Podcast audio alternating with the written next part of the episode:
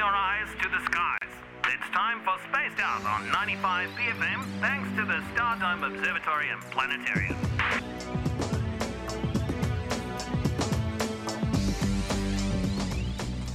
Kia ora, Josh from the Stardome. You there, mate? Kia ora, I'm here.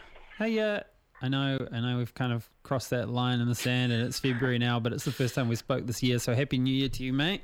Thank you, thank you. It's Uh, good, glorious summer holiday. Yeah, it's um, it's, it's nice as it can be with all the rain, but yeah, back into the office now. Oh, yeah, Of course, yeah, it's a nice, nice sunny day the first day back. Now, um, the Stardome is temporarily closed for some maintenance. Tell us about that. Yeah, so we um, our building we're actually closed uh, probably till three, four months ish into the year. Um, we're doing a bit of maintenance, uh, roof replacements, um, and a bit of a refresh to the galleries. So it's kind of stuff that we've been meaning to do for a while. Mhm. Um, yes, we're still working. We're up and running, but um, just not the physical building. Um, everyone else is still here. Okay. Well, I mean, for space enthusiasts who, you know, like like to pay the old Stardome a bit of a visit, what can they do in the meantime to get their fix? Is it just online stuff?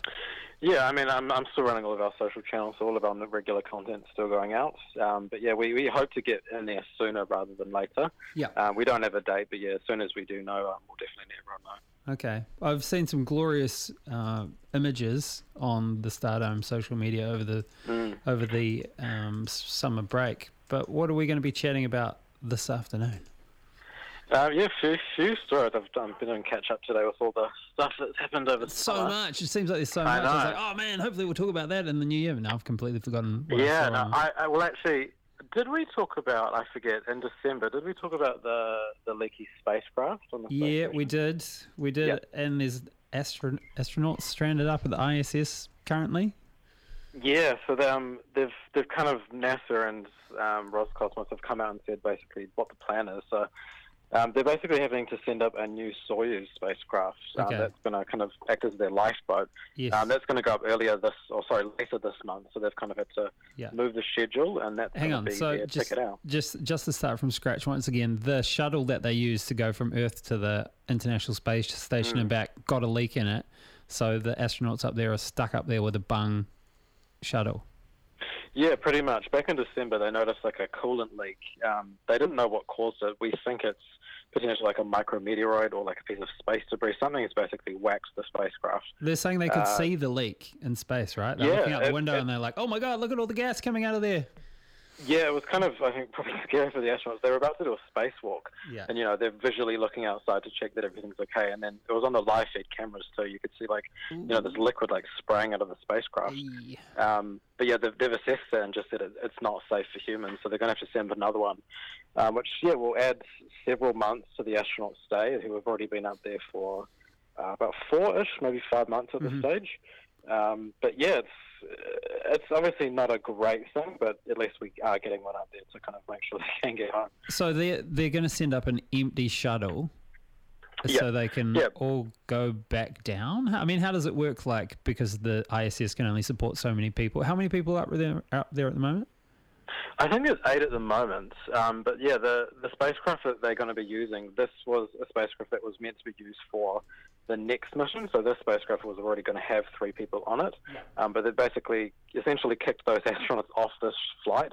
They'll use that spacecraft, send it up empty, and then that's going to be uh, the current astronauts home, basically right home in a few months. Why why are they doing that? Why are they sending it up, up empty? Wouldn't, couldn't three people just come off when three people went up? Yeah, I mean, technically yes, but then that means you know if something does happen like this again, then that crew is then going to not have a spacecraft to get home. Okay. So it's yeah, you kind of have to always ensure that there is what they call a lifeboat to get the crew home, which is usually the Mm. spacecraft they've taken to get there. Okay. Um, but yeah, it's it's can be a bit scary because you know like like what's happened if something does go wrong with the spacecraft, they essentially are stranded for now. So if something goes wrong, you know, right now they Mhm. don't actually have a way home, which Okay. yeah isn't the greatest thing. Now they're up, they're up there for a few more months. Are they gonna all pick up the research projects that the crew who were gonna come up were gonna do? Yeah, likely. I mean, there's always science to do on the space station, so you know they're not going to be sitting around twiddling their thumbs you Mhm. know, for three months. Um, there is work to do, but yeah, it's um, I'm sure that they probably just want to get home because you know they're only meant to be there for six months, so they're probably going to be there, there for. Are they going to come back all months. withered and like weak and unable to move because they've been in space for so long? Yeah, astronaut. I don't know if you've ever seen like videos of astronauts returning home, but they essentially they can't walk. You know, they have to put them in like wheelchairs. They've got to carry them out of the spacecraft. 'cause, Don't you their know, they weak- bones weak like muscles. decrease in size?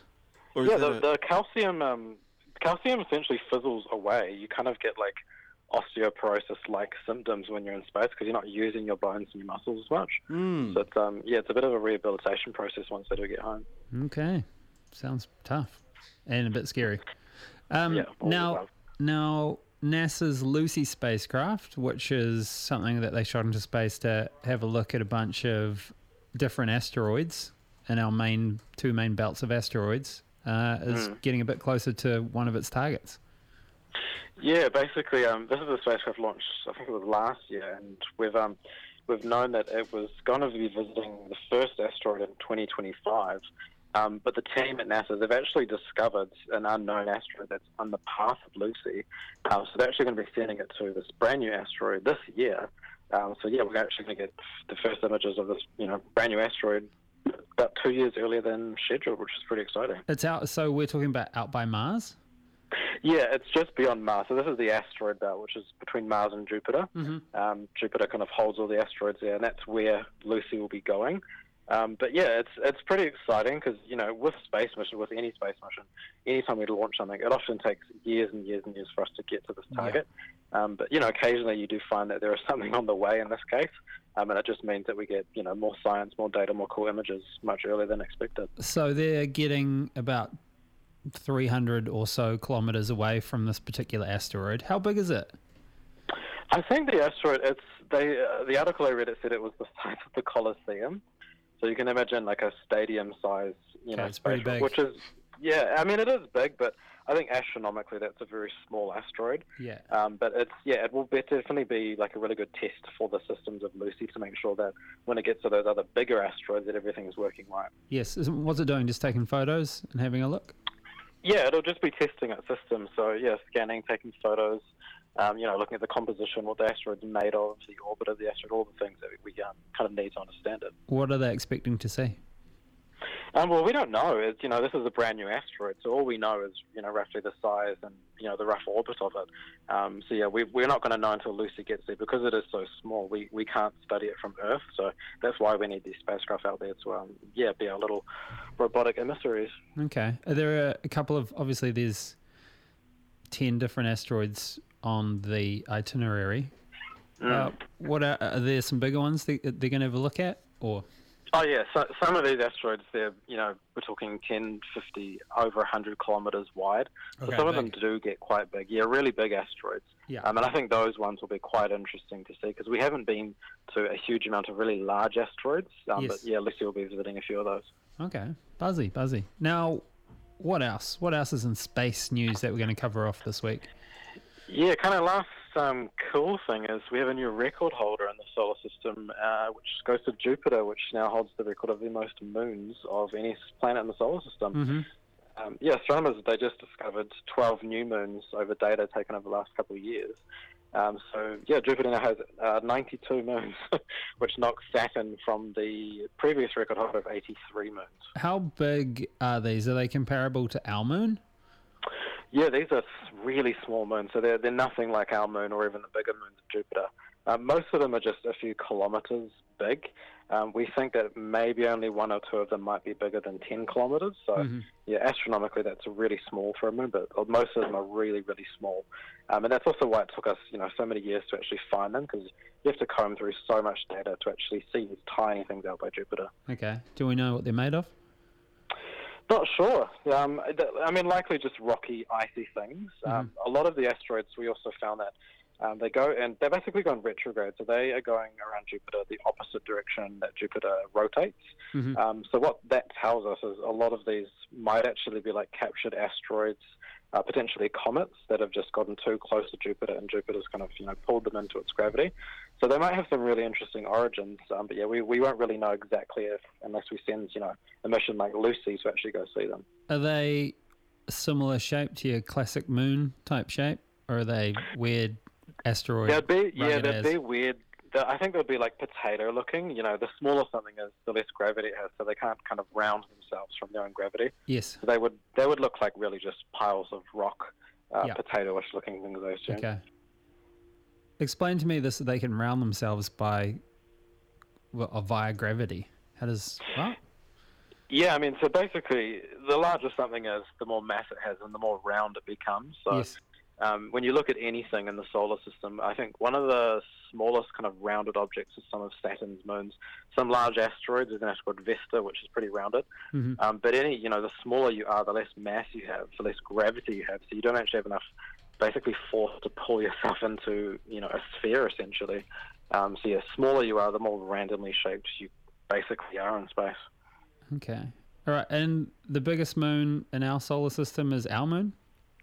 Uh, no, our moon, I think we're the fifth biggest. Biggest moon is one of Jupiter's moons. Uh, it's called Ganymede, Okay. uh, which is larger than the planet Mercury. So it's a real mammoth moon.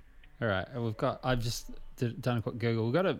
Our moon is just called Moon, but all the other moons have got like sweet names like Europa, Triton, Titan. Yeah.